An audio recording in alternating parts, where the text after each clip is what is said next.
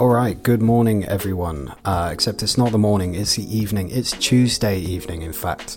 Uh, I thought we'd try something new this week and go with a Tuesday instead of a Monday because, let's be honest, why would you be listening to this guy on a Monday morning when James Richardson exists? Uh, this week on Scouted Weekly, I have Phil Costa and Steve with me as usual. We talk about Kai Havertz and we talk about Sambi Lokonga and we talk about the future of England's midfield could it be Kobbie Mainoo and Adam Wharton? Spoilers. No, probably not, but we enjoy talking about it anyway. Um, and then on Handbook History this week, boy, it is a spicy one. I put the guys through their paces. Who will come out on top? Will I finally put together a group of clues that flummox the experts? Find out this week on Scouted Weekly.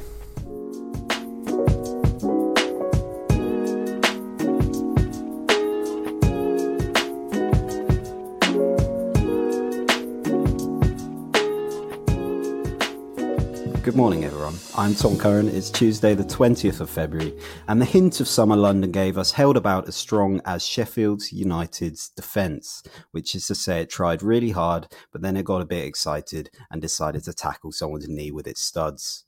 Joining me today is my personal favourite co host because his presence means I get to talk about Arsenal without feeling guilty. Here to do his introduction entirely in Spanish, flawlessly, it's Phil Costa. Yes, what an intro, by the way. I've I've usurped Steve in the pecking order, which is always nice. So, um, but yeah, always Arsenal guaranteed with me, and I'm not doing it in Spanish now because I'm shy and embarrassed. So, oh, you did it two minutes ago. It was beautiful. um, and the other guy is here as well, and it's Steve. Hello, Steve. Hello, and welcome to all Melbourne Victory fans listening. What a win! Great success. Lovely to be here as always. All right, should we get this out of the way early then? What did Melbourne Victory do and why are you so excited about it? Uh, I think it was a 96th and a 98th minute goal, both from League uh, legend, some might say, Damien Da Silva, uh, to turn around a 1 0 deficit and win the game. So, very excited. Back into third. We're coming for the A League title. Victory are back. Is that where you've been for the past few hours? That is exactly where I've been, and I'm surprised that I still have a voice after that. So I'm absolutely shocked that you very happy that here. Yeah, thanks so much. Uh, appreciate your presence. Because uh, if I was you and that was Arsenal, I would uh, not be alive currently. Speaking of Arsenal, let's go straight into some of the news, boys. Uh, Arsenal absolutely battered Burnley happy days. Um, and I was absolutely battered on Twitter because I had a hit tweet, and that doesn't happen very often. Um, but I had a a little tweet pop off about Kai Havertz saying how good he was against Burnley, and then I saw a little bit later Phil Costa was on Arsenal Vision earlier yesterday question mark yesterday talking also about Kai Havertz and how good he was. So Phil, um, I think a lot of people only think that Kai Havertz is good when he dribbles through the whole team and scores a goal. Um, what else is he doing? Because I have some thoughts, but I'd like to hear you again. I mean, I don't think it's rocket science what we've been able to do with him. I think he's a player with a very specific set of skills, not to go full Liam Neeson. Um, but what is he good at? Running in behind, being a big lump that you can put the ball into, and it's working. Um, before the games were just passing him by in midfield. He's not the guy who, who can kind of receive the ball and turn on it and drive. He's a much more impactful player in the final thirds where he can crash the box, where he can be a foil for players to bounce off of. And, you know, we've seen it now with Leo Trossard. That kind of relationship is is working really nicely. It's smooth. They interchange during the game and yeah, I mean, I, I think myself and many other people would, would were a bit guilty of lacking some patience with him, um, because he's he's a difficult player to to figure out. From when he broke through at Leverkusen to how he developed at Chelsea, there wasn't really a defined place for him ever. You know, he just kind of felt like a, a number on a team sheet. But now in this Arsenal team, I'm, I'm seeing a role that he's comfortable in, that other people are comfortable with him in. And uh, yeah, he was excellent on Burnley, and, and the performance was kind of capped with the goal as well, which is great. Stephen, would Melbourne victory be better or worse with Kai Havertz? Well, we do have the Uruguayan sensation Bruno Fornaroli up front, so that is a very difficult question. But from what I actually did see of this game, I was uh, halfway through a kebab at 3 a.m. watching it, so I didn't, I wasn't fully focused on on what was going on. But Kai Havertz was throwing himself around like crazy, and it kind of like I think it's it's something kind of changed because he was doing it a bit in the Liverpool game, but every time I kind of looked up, he was just like throwing elbows, like he's kind of look, looking like Darwizzy a little bit.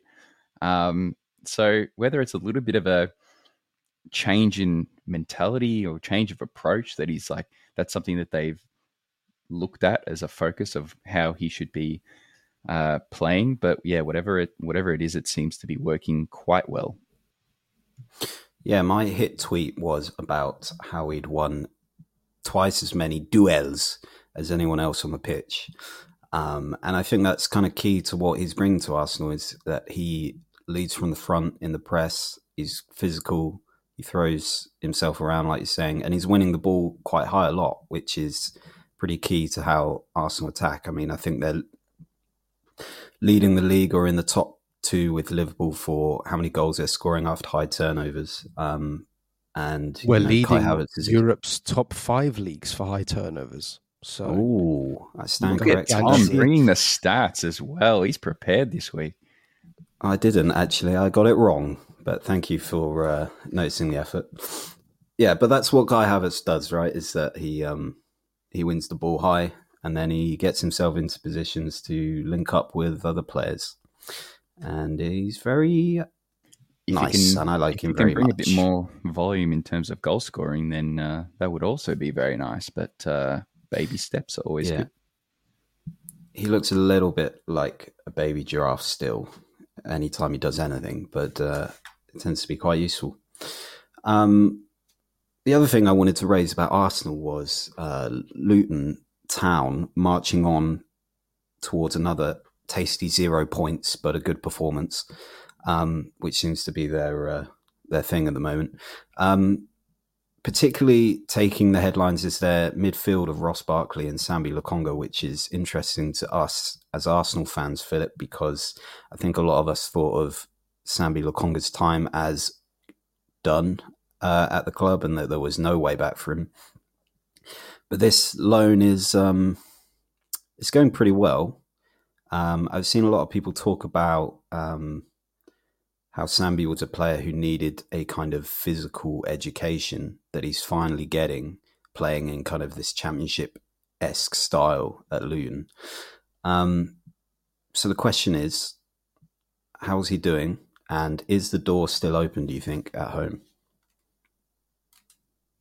He's done really well. I'm pleased for him actually because towards the end of his well, not I'm not going to say his Arsenal career, but things started to get a little bit toxic. Um, he just was completely zapped of all confidence, and you could see it in the way that he was playing. There was no willingness to get on the ball. He was just terrified. You know, everything was safe, and it was clear that the Arsenal headlights were shining a bit too brightly.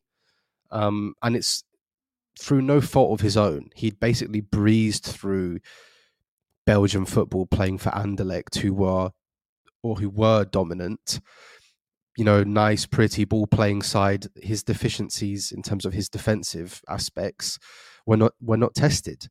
And he came straight from Belgian football to the Premier League, and it was like, oh my god, I have to run fifty times more than I did in Belgium, basically. And he wasn't ready for it. He was already, um, yeah, a bit underdeveloped in that side of his game in terms of his intensity, his willingness to track runners, his all around defensive awareness was not there. Um, and when you asked him to anchor a top four team and later title challenging team in the absence of Thomas Partey, it's no surprise that he looked a bit out of place. So I'm really pleased that he's doing well at Luton. They've been a big surprise for me this season. And, you know, who would have thought six months ago that Sambi Lokonga and Ross Barkley would be a really good midfield pair? So, um, look, I don't know if he's at Arsenal uh, or still in their thoughts, or whether he has a long term future at Arsenal, I'd be very surprised. But considering where his value was and how low his stocks were at the start of the season, he's done very well. And I think leading up to a summer move, there'll be a market for him for sure. Uh, Steve, do you want to talk at all about um, kind of what these kind of loans can do for a player that's lacking a little bit of physicality, especially for a player like Sambi? I think who's how old is he now? Twenty four. Uh, sounds about right. 23, 24. 24, yeah. Um, so once a player's hit that age, right, there, you expect them to be developed physically. So what are they learning at that point by being battered around a bit in a tough midfield? I think this loan move is great for him just because it's like putting him in these scenarios like time and time again, time and time again, time and time again. Like at Arsenal, he's not going to be doing as much defending. But if he's not like getting the reps, those key moments where he needs to be making interventions, he's not quite prepared for it. Whereas now he's, you know, playing in a in a team that's really aggressive defensively, um, and it's you know seeing what he can and can't do, and like he keeps getting more and more practice at doing it because they do a lot of defending. Um, he'll I would be incredibly surprised if it means that he actually does go back to Arsenal and plays in the first team. I just don't see how that is going to happen, especially considering Arsenal have a lot of youth team prospects in midfield that they probably will look towards if they're trying to scrounge around for some end of the bench midfield minutes. Uh, but for him, it's great. Puts him back in the, the shop window for another pretty solid move after this. If Luton can stay up, maybe it might be back at Luton next season. Um, but yeah, it's great for him, uh, especially as Phil said, a player that was quite down on confidence after a bit of a tough time in his in his career at Arsenal. Um, to be able to once again show the kind of quality that got him a Premier League move and and build on it. Um, and there's you know still heaps you can can learn at, at 23, 24. And you know there's a lot of players that are still into their physical development even at that age. Uh, so I'm sure what he's what he's learning now is going to stick with him for, for a while, and it's going to further round out his game and make him into a, a long term Premier League player rather than just a flash in the pan. And get us a nice fee, hopefully. That's what I'm hoping for, at least. Um, let's talk very briefly, boys, about probably the headline fixture of the weekend, and that was Chelsea at the Etihad. Um, somehow managed to scrape together one or well, I say somehow. I didn't actually watch the full game, so I don't know um, how they kind of held this together. I've heard um, Erling Haaland missed about 400 chances. Any truth to that, Phil? Did you watch this one? I did watch it, and Chelsea weren't actually that bad, especially in the first half. They were kind of getting in behind on the break a lot, which I think suits Chelsea at this stage of their development because they don't really have the quality and composure to be able to uh, to control games. Whereas they've got a lot of aggression and tenacity in midfield, and they've got a lot of speed on the break. So I always think in terms of these games where they're playing the bigger teams, it actually suits them a lot more than playing the likes of Forest, uh, Crystal Palace, you know, the, the teams in the lower half of the table because they're not expected to control. Um, and you could see Malo Gusto getting in in behind, Raheem Sterling getting in, uh, Nico Jackson. You know, these are quick, powerful runners in behind, and City really were having trouble in the first half controlling that. And even in the first 10, 15 minutes of the second half, there were more chances for Chelsea. Sterling had one that Ederson saved, and Nkunku had one that um, he just dallied on a bit and got caught up by Ruben Dias. So they had the blueprint but if you play like that, you need to take your chances, and they didn't. And from that point, City were just bombarding them. I mean, there was maybe eight players in the Chelsea box for the last half an hour. Um, and when you've got quality coming into the box like Kevin De Bruyne, Jeremy Doku, um, even Kyle Walker was getting forward, and, and then you know eventually it becomes very difficult to hold out. Haaland was very funny. He had nine shots in the game, and I think alone amassed an XG of like 1.79, and he uh, he was just heading over, chances that you would expect to, him to bury and not getting on the end of things. And you, the longer it goes on, you think, oh, is this going to be their day? But obviously, Rodri's there. He's he's always clutch for for City when they need him, and I'm just glad that they they managed to take some points off them, if not uh, all three. Damn, it sounds to me like they should have kept uh, Gabriel Jesus up front. Um, Steve, Chelsea is your favourite subject. Um, what do you have to say about this? Well, I think Phil made a great point about they played much better against bigger teams. And I really just think it all stems down to like the way that their attack is being built. Like players like Sterling and Jackson, like these players are just much better playing like transition ball than they are having to break down a set defense. Because without the box presence of a you know big time striker, when teams are in the Premier League are setting you know nine ten plays in the box, uh, it just makes it incredibly incredibly difficult. So I think you know we've seen already this season they've beat Spurs, they've uh, drawn against Liverpool in the first game. They played quite well. Uh, you know, City they had that four four as well earlier in the season. Uh, so I think did they? I can't remember what they drew they against Arsenal. Arsenal. Yeah, they drew against Arsenal. So they've had some really, really, really good results against the bigger teams, and then they come up against teams like Wolves, and those teams sit sit back and they just cannot penetrate and create chances against them. So I think there's definitely something in that. Um, that it's quite a long term trend now over the course of whatever 24 games or so that the that are that we've had so far in the Premier League season. So I think that's one to to note. They have actually a run of a fair few big teams coming up. I think they've got uh, Spurs, Newcastle, maybe United as well uh, coming out qu- quite shortly. So that'll be another test of this theory. But uh, yeah, they've kind of dug themselves into a hole that the results really won't won't change the way their season's headed. But um, it's something to to kind of look for, especially when it comes to maybe looking at coaches if they decide to, to sack Pochettino. Maybe the kind of coach they want to go for is someone that plays a bit more transition ball and make uh, use of the the kind of play that they seem to have signed, which is suited to that to that kind of style of play, at least initially.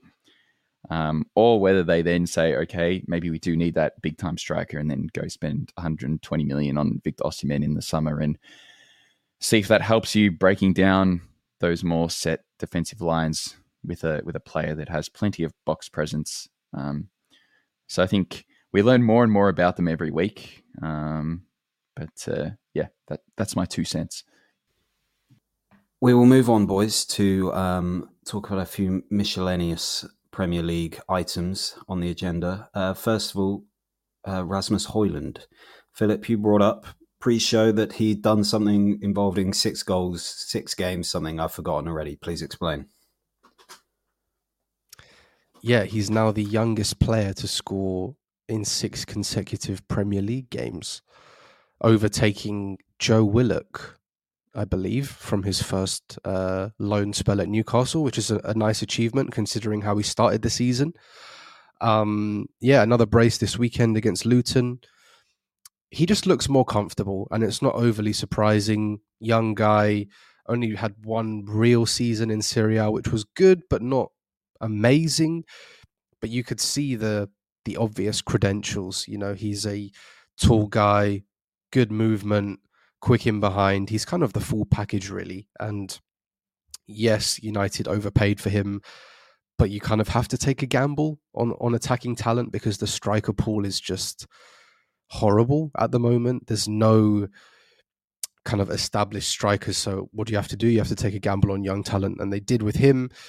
And after scoring against Aston Villa, um, I think it was either just before the new year or just after the new year, he's kind of been on fire, really. And the whole team just looks more comfortable playing around him.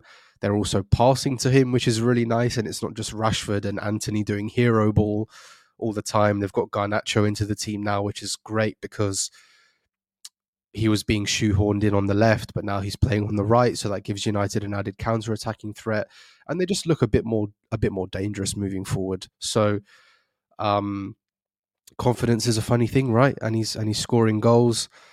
Um, he was already scoring goals in the Champions League, but now that he's got this kind of Premier League curse off his back, I'm quite curious to see what he does for the rest of the season because I I quite like him. I have to say, I think there's an honesty and a perseverance to his game that will always give him chances in a kind of Cavani esque fashion. Even if the final touch is not always there, he will just always be in positions to score goals, and ultimately, that's the most important straight uh, trait. Sorry, you can you can have in a striker.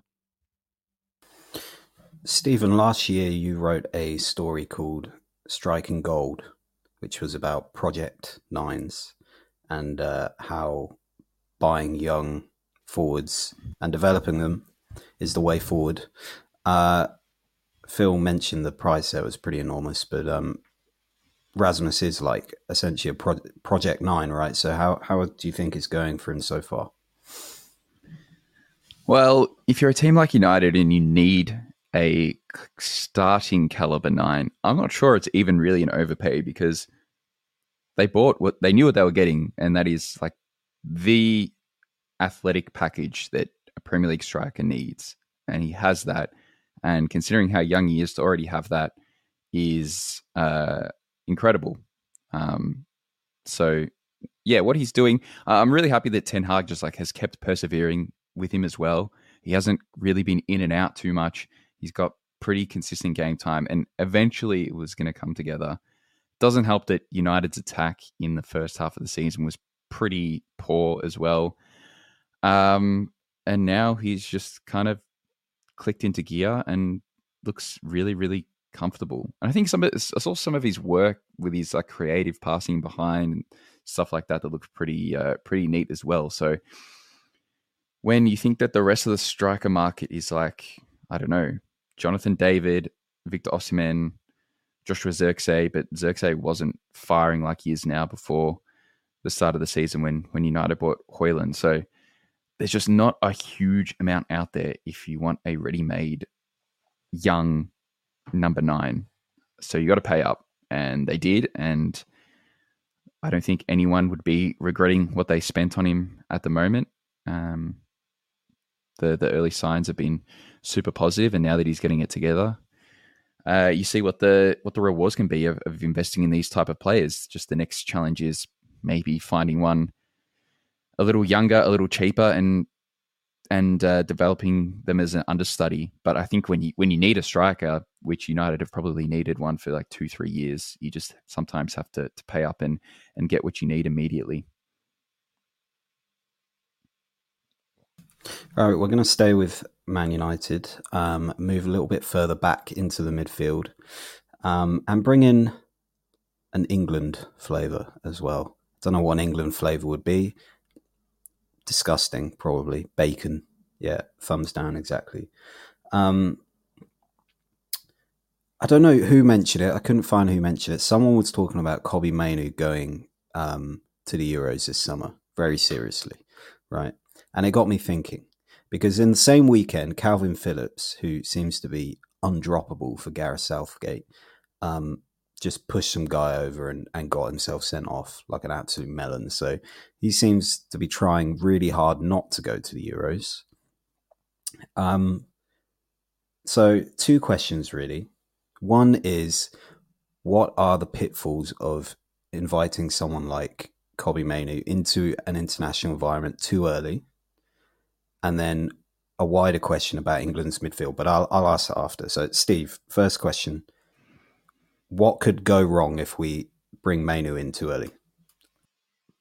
Probably nothing. Um, maybe that you take Good, him Phil, away. Next from, question.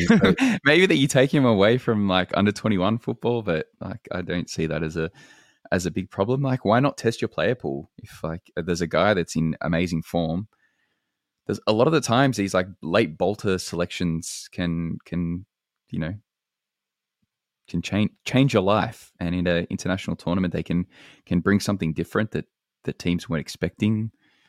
I just don't understand. Hey, there might be other. There might not be a reason to sign uh, to bring him. There might be heaps of other players ahead of the queue.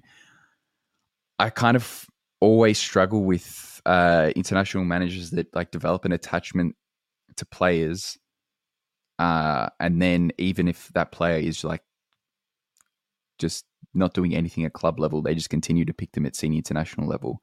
Because uh, I just like I don't understand how he could pick and play Kalvin Phillips, considering he's barely played. When he has come in for West Ham now, he hasn't really been that great. He's got sent off. Um, so yeah, why not try Manu? Um, Manu, Manu. I still don't know how you say. I think it's Manu. Uh, but yeah, he's been he's been so so good for United. Fit in straight away, and athletically looks the looks the business to to fit in at senior level. So that wouldn't be a, a major concern of bringing him into into the senior setup. So if that's something that Southgate looks at, I don't see why anyone should really have a problem with it.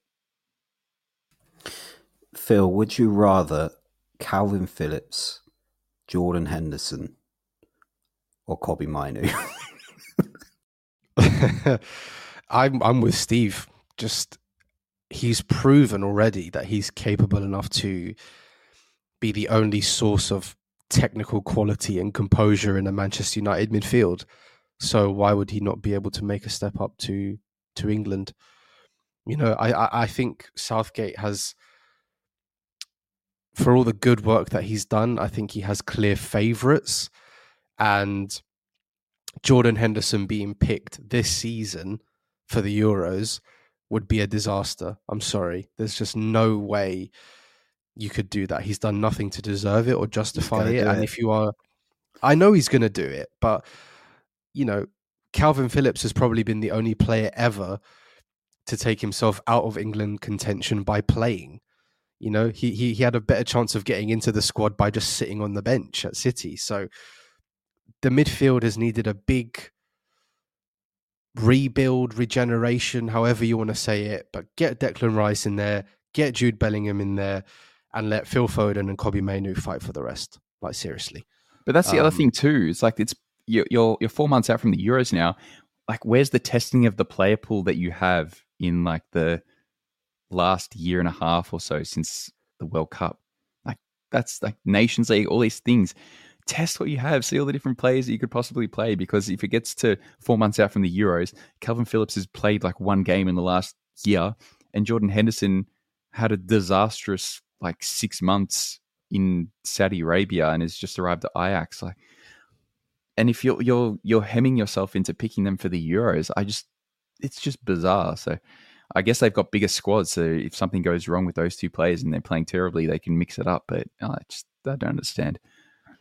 I have been really impressed with him though. Like genuinely, there's not many academy graduates who have come out of United in the last decade that I've been jealous of. But Kobbie Mainoo is one. I just think his quality was very clear from very early on. You know, we, we've watched him um, quite closely at Scouted for the last two or three years, and he just jumps off the page. You know, and probably along with Rashford he's been the only one really that I've I've genuinely been upset about not having in in my academy. You know. Can can I introduce a wild card to the England midfield discussion? Um, a young man who played quite well. no, uh, young man who ran the show last night against Everton. That would be one Adam Wharton. Question mark bit early, bit early, but I think Glasner yeah, is a really not... good manager for him. Yeah, and why could you not say the same about Kobbie? Because I'm talking about he's... four months still to play, right? Yeah, I just think it's he's playing at a higher level and more versatile in the kind of roles he can play. I think. Mm. He, he he's not far away though. Honestly, I don't think if if he plays consistently at Palace, I think Glasner is a really good manager for him in terms of rounding out his game. You know, I think he's going to love Adam Wharton in terms of his forward passing, his physical uh, capacity. I'm really excited to see what, what happens with him over the next few months. But he is somebody that I would say maybe just hold off a little bit, whereas Mainoo already playing better than the likes of Casemiro, um, Scott McTominay, you know, all of these guys. So also, I, I wouldn't complain. Is Southgate still playing that double pivot as well? He plays like a three. Yeah. Um, but Mason Mount's probably not going to be in the squad. there's a lot of decisions to make. I mean, this is going to be a really interesting last few months of the season because there's a lot of candidates who are kind of in and around there. Um, but I just don't. I think he'll go with what he he likes Yeah. and what he knows, basically. If he was looking for a single pivot, I could understand him taking a look at Wharton before the tournament. But I think if he plays his double pivot thing, it's probably less likely or less of an option. And Mainoo ma- makes much more sense in terms of that's the role that he's playing at United, and he's a bit more versatile in in how he can shift between six and eight kind of things compared to to Wharton, who's more comfortable as a six. Um, yeah, Adam played in a pair last night, and he was pressing pretty high up the pitch and kind of buzzing around and doing all sorts. Um, he definitely wasn't a six on his own. And I don't know anything about Glasner, but um, they were saying on Monday Night Football that's kind of what he does. Is he he plays a four across the middle? And um, Phil, I don't know if you have any more insight on this about like what you think Adam's role is going to be in the future. I think he'll primarily be tasked with progression, deep progression, but considering a lot of the deficiencies in his game, kind of similar to Sambi, were defensive, his defensive output this year so far for, for Blackburn has been excellent, you know, and you can slowly see him becoming a more rounded, complete midfielder. And I think Glasner has the potential to to turn him into a more box to box player um, as well as a kind of deep progressor who can pick up the ball from the centre backs and, and kind of let him go. So I think it's really exciting. He's a he's a fun manager, quite demanding, but I think if he looks at his squad, Adam Wharton partnered alongside Cheick Doucouré, for example, is is really exciting. Even though Doucouré is currently injured, but you can see the, the future there in terms of how they can partner each other with their mixture of attributes. Perfect. Well, I de- derailed us slightly there. Um, I am being slightly facetious. Obviously, I don't think Adam should go straight into the England first team. Um, but I do think it's very exciting just watching him. Like he doesn't seem out of place in the Premier League at all. Or it, you know, the first couple of games were a bit of a baptism of fire, but he was um, very comfortable last night. So happy days. Another Um, tick for signing good level championship young players as well, which seems to be happening very, very regularly at the moment. Yeah, exactly. Um, talking of someone else who seems very comfortable in the Premier League setting, Harry Styles was at Kenilworth Road last night, um, sharing a mint with uh, Mick Harford. So my question to you guys, and I put this to you last night because it's um, it's quite a serious question, and I I thought it needed um, you know a bit of running time, a bit of analysis. If you could share a mint with any celebrity at the football, who would it be and why? Phil, I'm going to start with you. Well, I'm going to flip it. I'm going to do an Uno reverse. Who would yours be? I didn't prepare. I didn't. I didn't. You can't do that. It's illegal. Even better, go off instinct. That's that's the most natural answer you can give. Oh, who would it be? My serious answer would would just be Ian Wright. I just really want to go to a foot, to an Arsenal game with Wrighty. Um, but uh, I wish I had a funnier answer than that. To be honest, I mean, Ian Wright's great. He we all love great. Wrighty. Come on then. Uh, my one. I, I was torn. I mean, obviously, Arsene Wenger would just be like a slam dunk, but I tried to be a little bit imaginative. Um, maybe Idris Elba, Oh, even Why though he would massively he would massively show me up in the looks department, but hopefully I can get some clout through osmosis. Um, and because he's next to me, maybe people will just assume that I'm talented, handsome, and rich. Um, and I saw how him it once. usually works? I hope so. And I saw him once withdrawing money from an ATM in Kentish Town. So Right. I'd like to ask him about that and revisit the chemistry we we had on that day. How many mints could he buy with the money he took out? Is it a lot of money? A lot of mints. I, I wasn't that close, but he was wearing a kind of Luther-esque jacket. So Ridiculously handsome man. From one ridiculously handsome man to another, Stephen.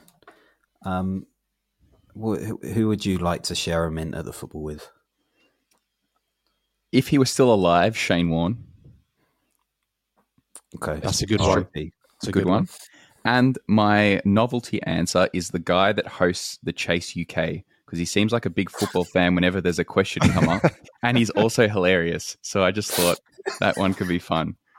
I don't know even what his name is, but it, it's always on TV. With Fanny that. Chmelar. Yeah, the Fanny Chmelar Annie guy. Chmelar.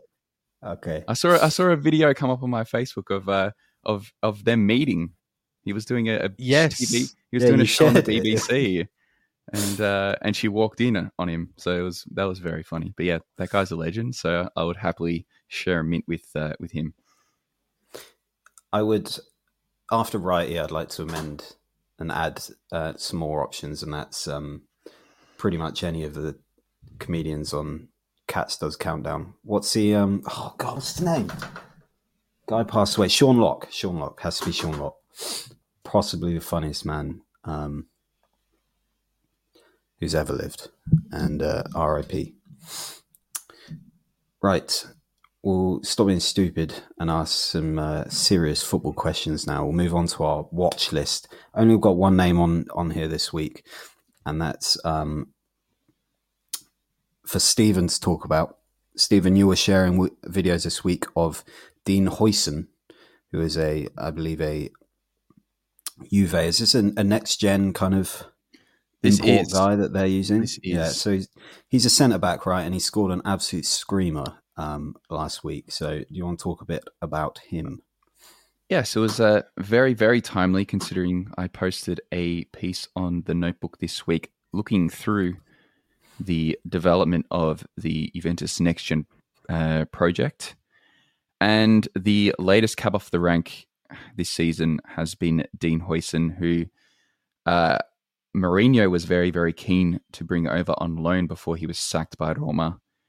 It was kind of up in the air what was going to be happening with him in terms of minutes, but he seems to still be trusted by uh, Daniele De Rossi. So, um, didn't see the game, but by all, all accounts, he actually wasn't having the best 45 minutes, even though he's been pretty solid for them so far. But what he did do was take the ball at halfway, dribble through Frosinone's entire team, and absolutely launch a rocket top bins. Um, and it just showed you what this guy is all about as a as a centre back. He is technically like just as a passer and as a technician, just the top top tier of centre back you'll see. So uh, another tick for the uh, Juventus academy. They they brought him over a couple of years ago from from Malaga in Spain, um, and now he seems destined to be uh, with the first team at Juventus next season once he returns from his loan. But yeah, incredible player. He actually had scored a very very similar goal with his opposite foot uh, when he was in the next gen team in the third division in Italy. So that's another uh, string to his bow. He is extremely two footed, um, no weak foot. He's, a, he's the, got the Santi Cazorla, and that is no exaggeration, uh, ability to play on both sides of his body. So, um, yeah, this kid is going to be big time, I think, for a long, long time. Um, part of that generation of uh, of very, very young centre backs getting lots of minutes at uh, pretty pretty big clubs. We've seen Cubarsí, we've seen Scalvini in the last couple of years. More and more players coming in at that young age. Uh, if they can play with the ball, even if they are maybe not so physically developed, they're playing in teams where they're not doing as much defending. You can kind of hide it a little bit, and if you can maximize what they can do with possession, I think you can you can make it work. So, uh, Dean Huijsen, big name for the future. Um, also can uh, can represent Spain as well. I think Spain have been uh, courting him in the last year or so to try and uh, switch allegiances from the Netherlands. So definitely one that's worth fighting over. We will hear a lot about him in the future, I believe. So uh, yes, Dean Huijsen. If the Spanish delegation need a um, a fluent speaker, Phil is right here and uh, ready to go. Um, Phil, who is your favourite centre back who could absolutely leather one top bins from thirty yards? Uh, he wasn't David Luiz. good come at on. much else. Yeah, David Luiz was was great. say We've had a David? few at Arsenal. I was going to say Thomas Vermaelen.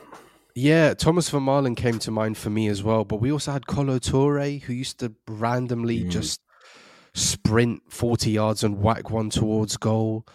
Um, I'm trying to think in the modern era. There was Alex as well at Chelsea, Yeah. um, who could certainly smack a few. Um, that is a very great but niche area of football, isn't it? Guys that just It is. centre backs ranging forward and smashing goals towards top bins. Might be my favourite subgenre of footballer, other than twisty little six sixes. Uh, anyway, all right. Should we move on to our notebook this week? So, if you don't know what Scouted Notebook is, scoutednotebook.com, it's our premium newsletter. Um, behind a paywall, of course, but uh, that's because it's really, really good. This week, we've got a number of cool things coming up. Um, uh, I have been working with uh, Nathan Joyce on a story about one Victor Hugo. No, not that one, but I have managed to be so annoying putting so many Les Miserables references in this thing and just obscure quotes from Victor Hugo's past. But this Victor Hugo is a midfielder from uh, Brazil. So we uh, take a look at why and how he might be coming to Europe soon. Stephen, um, you're working on something very cool. Please tell us about it. I'm referencing the South America thing. Yes, I am doing a piece currently that should be ready this week, looking at South American players and scouting in the style of Brighton, which is, I guess, the model that every Premier League club is trying to uh, copy, I guess, in a way. Uh, so, really looking at what Brighton deem important in a player and then extrapolating that out into some metrics through our friends at Skill Corner that uh, I think reflect the type of player that uh, that Brighton look for, and then uh, taking a closer look at a, at a, few of them from different countries in South America. So, um, some lessons to be learned. I think that the Brighton model isn't a one size fits all, but I think uh, little tidbits from what they do are very applicable, even if the uh, actual implementation will have to vary a little bit differently depending on the the tactics and style of, of each individual club. But uh, yeah, that one should be coming Thursday or Friday, I believe. Just before I bring Phil back in, I wanted to ask about um, you profiled Scouted 50s Lamine Yamal last week, and you ran some numbers um, that were pretty remarkable.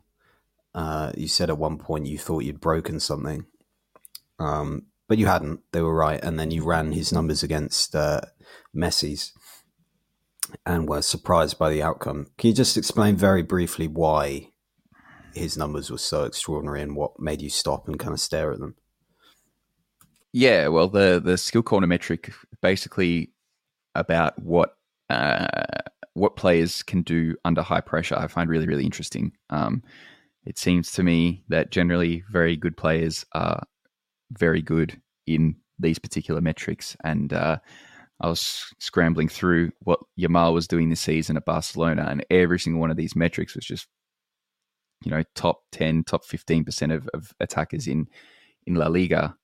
Uh, and when you consider that uh, these high pressure metrics, it's often something that young players will not be so good in. Uh, for example, I looked at Gianluca Prestiani and was an area that he struggled in a little bit in comparison to someone like Yamal. And often it can boil down to not just technical things, but also um, physical things, being able to deal with shoulder to shoulder contact, contact into your back, all that kind of stuff. Uh, but Yamal was just everything was just off the page. So um, I thought, why not do a little thought experiment and throw up uh, Messi's numbers from from 2018 onwards and do a little bit of a of a comparison. Not to say that that Yamal is is going to be like Messi or is Messi, uh, but to see him exceed in in these types of metrics, which I implore you to go to go read the piece and, and take a, a, little look at it. And actually, I think uh, Lou might have posted them on Twitter as well. Um, he did, yeah.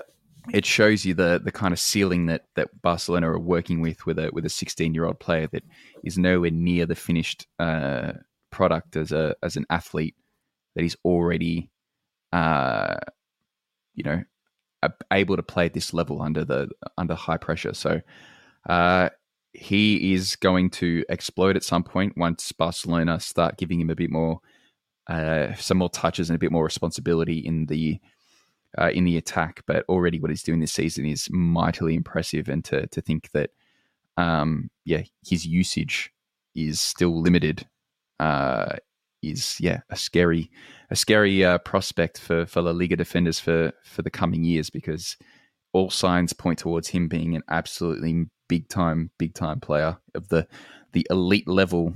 Um, not to put any jinxes or anything, considering the the injury history of some other top Barcelona pros- prospects in in recent in recent time, but he might be just the best of all of them, and that's including someone like Pedri in that kind of bracket of top top in their position level player. All right, and to read that and the rest of the Scouted 50 profiles, which are coming at a serious pace now, uh, that's scoutednotebook.com, including Phil's next profile. Phil, who is that on? Federico Redondo. So and when soon will that to be, be coming?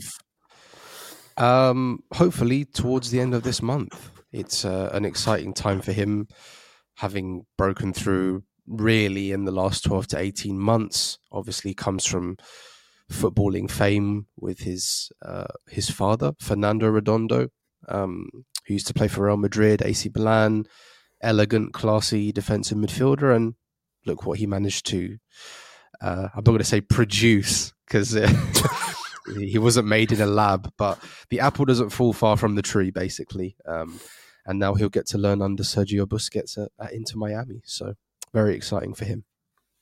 Beautiful. Look forward to that. Again, scoutednotebook.com. All right, that's it, everyone. We're on to the best moment of everyone's day, week, month, life, whatever. Uh, it's Handbook History. This is the game show where I put my colleagues' knowledge of our historical profiles to the test. If anyone doesn't know how this works, I'm looking for a specific name from our handbook history, one of the many hundreds of players that we've profiled uh, over the years, over the near decade now. I'm going to read out a series of clues in three rounds, and the boys can have one guess in each round, and the clues will get more and more obvious as we go along, and you get one point for guessing in the final round, two for guessing in the second round, one for guessing. I've just I'm making hand signals that make no sense. I'm going to confuse everyone. Luckily, this is not a video podcast yet. Right let's get started, boys. I'm going to apologize in advance this week because um, I've done what I call a Lou round, where I've specifically designed clues to confuse Lou Davies.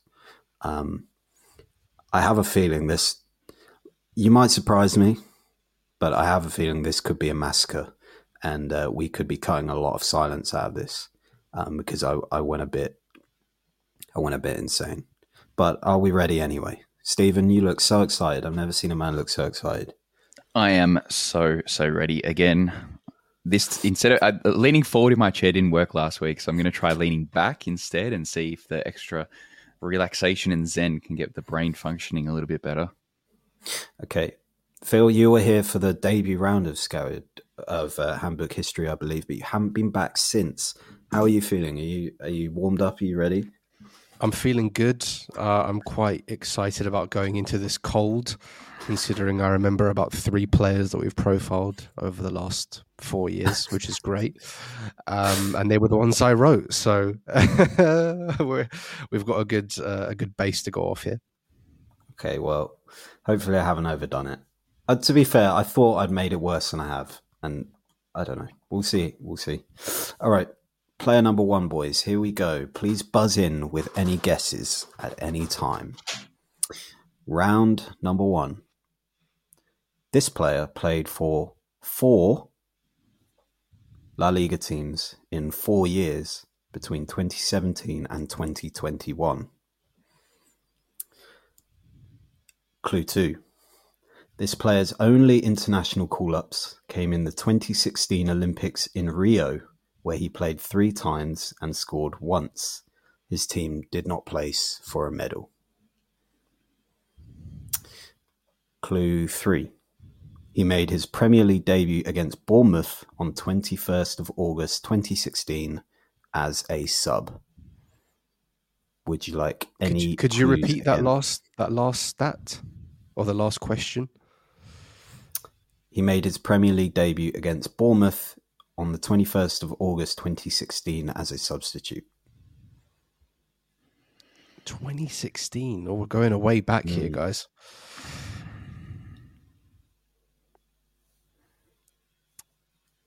I was going to say someone like Abel Ruiz or someone like that, but No, but but don't, even, it- I don't even if you're saying senior, call, uh, if you're saying call ups, is that including youth international games as well, or is it only senior and Olympics?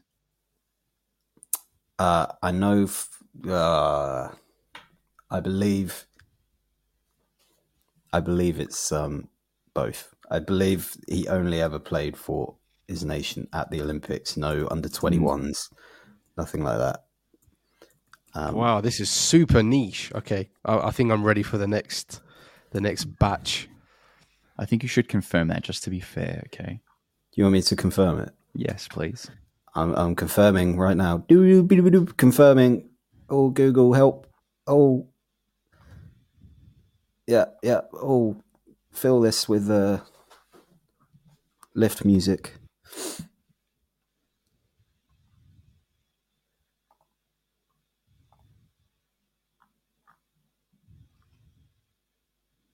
Yep, pretty sure. No Pretty other youth sure. international call, call ups, just the Olympics. Okay. Pretty sure. Yes.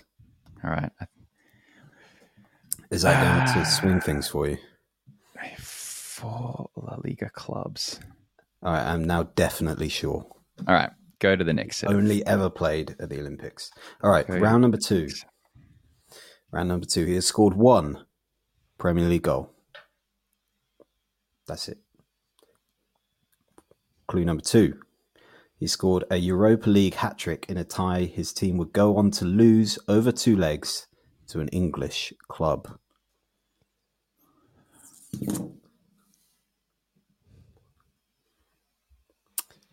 Clue number three. My God, In 2022, his current club, where he had previously in his career been on loan, activated his release clause. This is an obscure one. I'll tell you that right now. I didn't even know who this guy was. I'm just scored a hat trick, made a Premier League appearance. This is tough. yeah, this is a Lou, this is a Lou one. I can't wait for him to listen to this later and tell me when he got it. I had I like got it in four seconds. I had Rafinha in my mind for a bit, but the Premier League angle has, has thrown me off. Yes, he made a, a brief stop there, scoring one goal. Just one.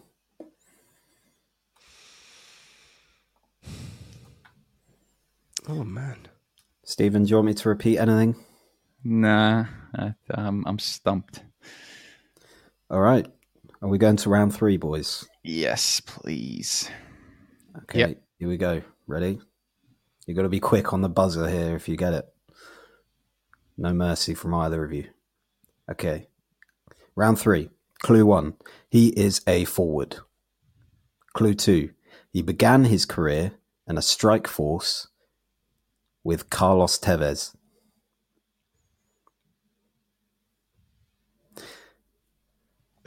Clue three. he was at Boca. He was at Boca Juniors then. Clue three. He currently plays alongside James, James Rodriguez and Lucas Moura. Which I believe is the second time Lucas Moura has come up during handbook history. and they play for S- Sao Paulo. I don't even know who they Oh, play for now. So it's got to be it's got to be a Man City kid. If Does he played it? with Tevez, no, it could be. They pl- they play at Sao Paulo, right? James Rodriguez and Lucas Moura. But did this guy played at the That's true. Olympics in That is true. 2016. That is also true.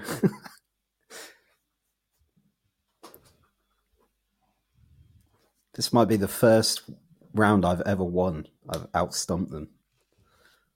So, if he was, and he, sta- he do you say he started his career playing alongside Carlos Tevez? He broke through into senior football playing alongside. So that would have been around then 2015, 16. But then, oh, so, um,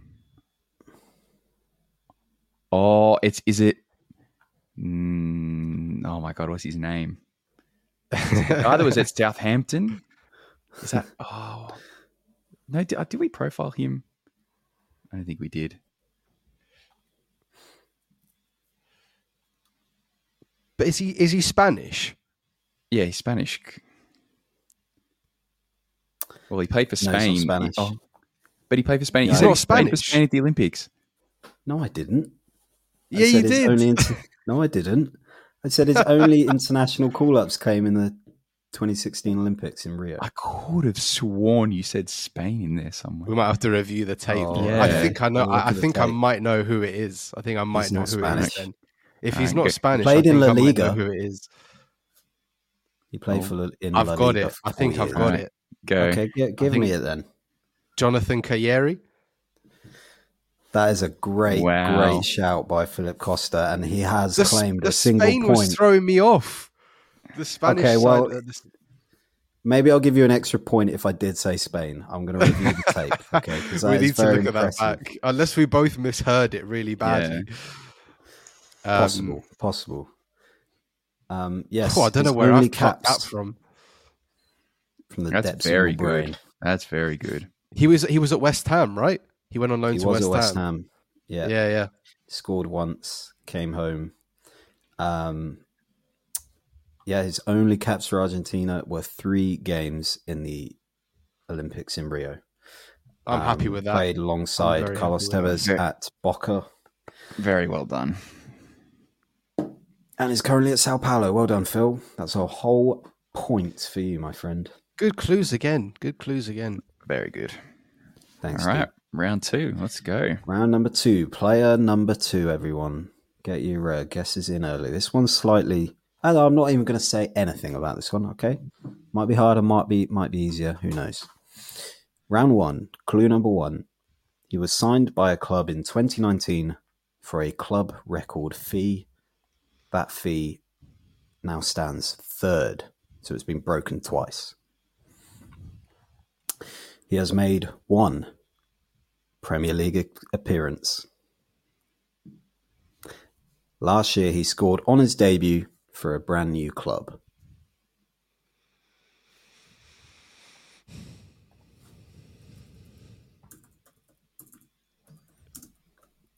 Any questions, boys? Any questions? Any thoughts? Any? I, I already know I need more than that.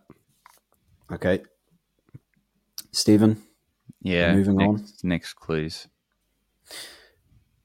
Round number two. This is an excerpt from the profile. Quote Fairly lanky, standing at a lean six foot two, he can sometimes look clumsy on the ball, but is deceptively fleet footed.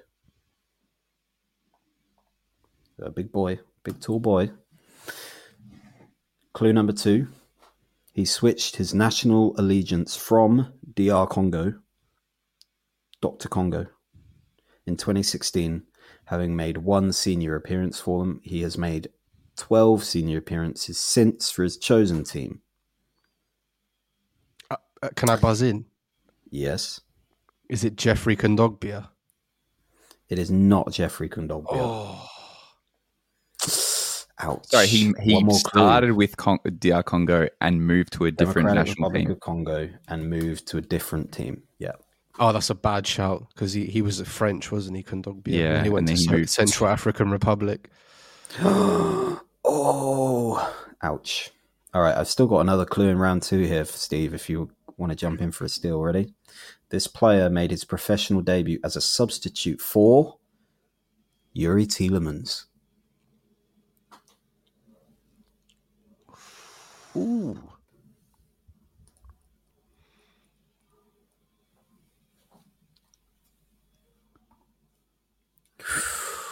Do, do, do, do. I can hear Lou screaming in my ear right now. Yeah, yeah, yeah, yeah. The imaginary. Did he write the profile? No, he didn't. No. It sounds like something I would write, to be fair. I don't think you wrote it either. Mm. I think I know who. I remember who wrote it. I didn't write it down, but in my brain, I have it. It's neither of you. Uh,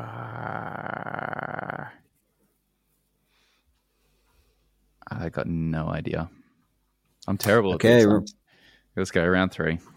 You are you are leading on points only because you're here every week. I'm just, consist- I'm just consistently bad, but always going to win on volume. All right, round three. He is a forward. Clue two. In 2018 2019, listen carefully, okay? This player scored four goals against Bayern Munich across two games, including a hat trick, a hat trick at the Allianz. This made him the first player in Bundesliga history to put three goals past Manuel Neuer at the Allianz Arena.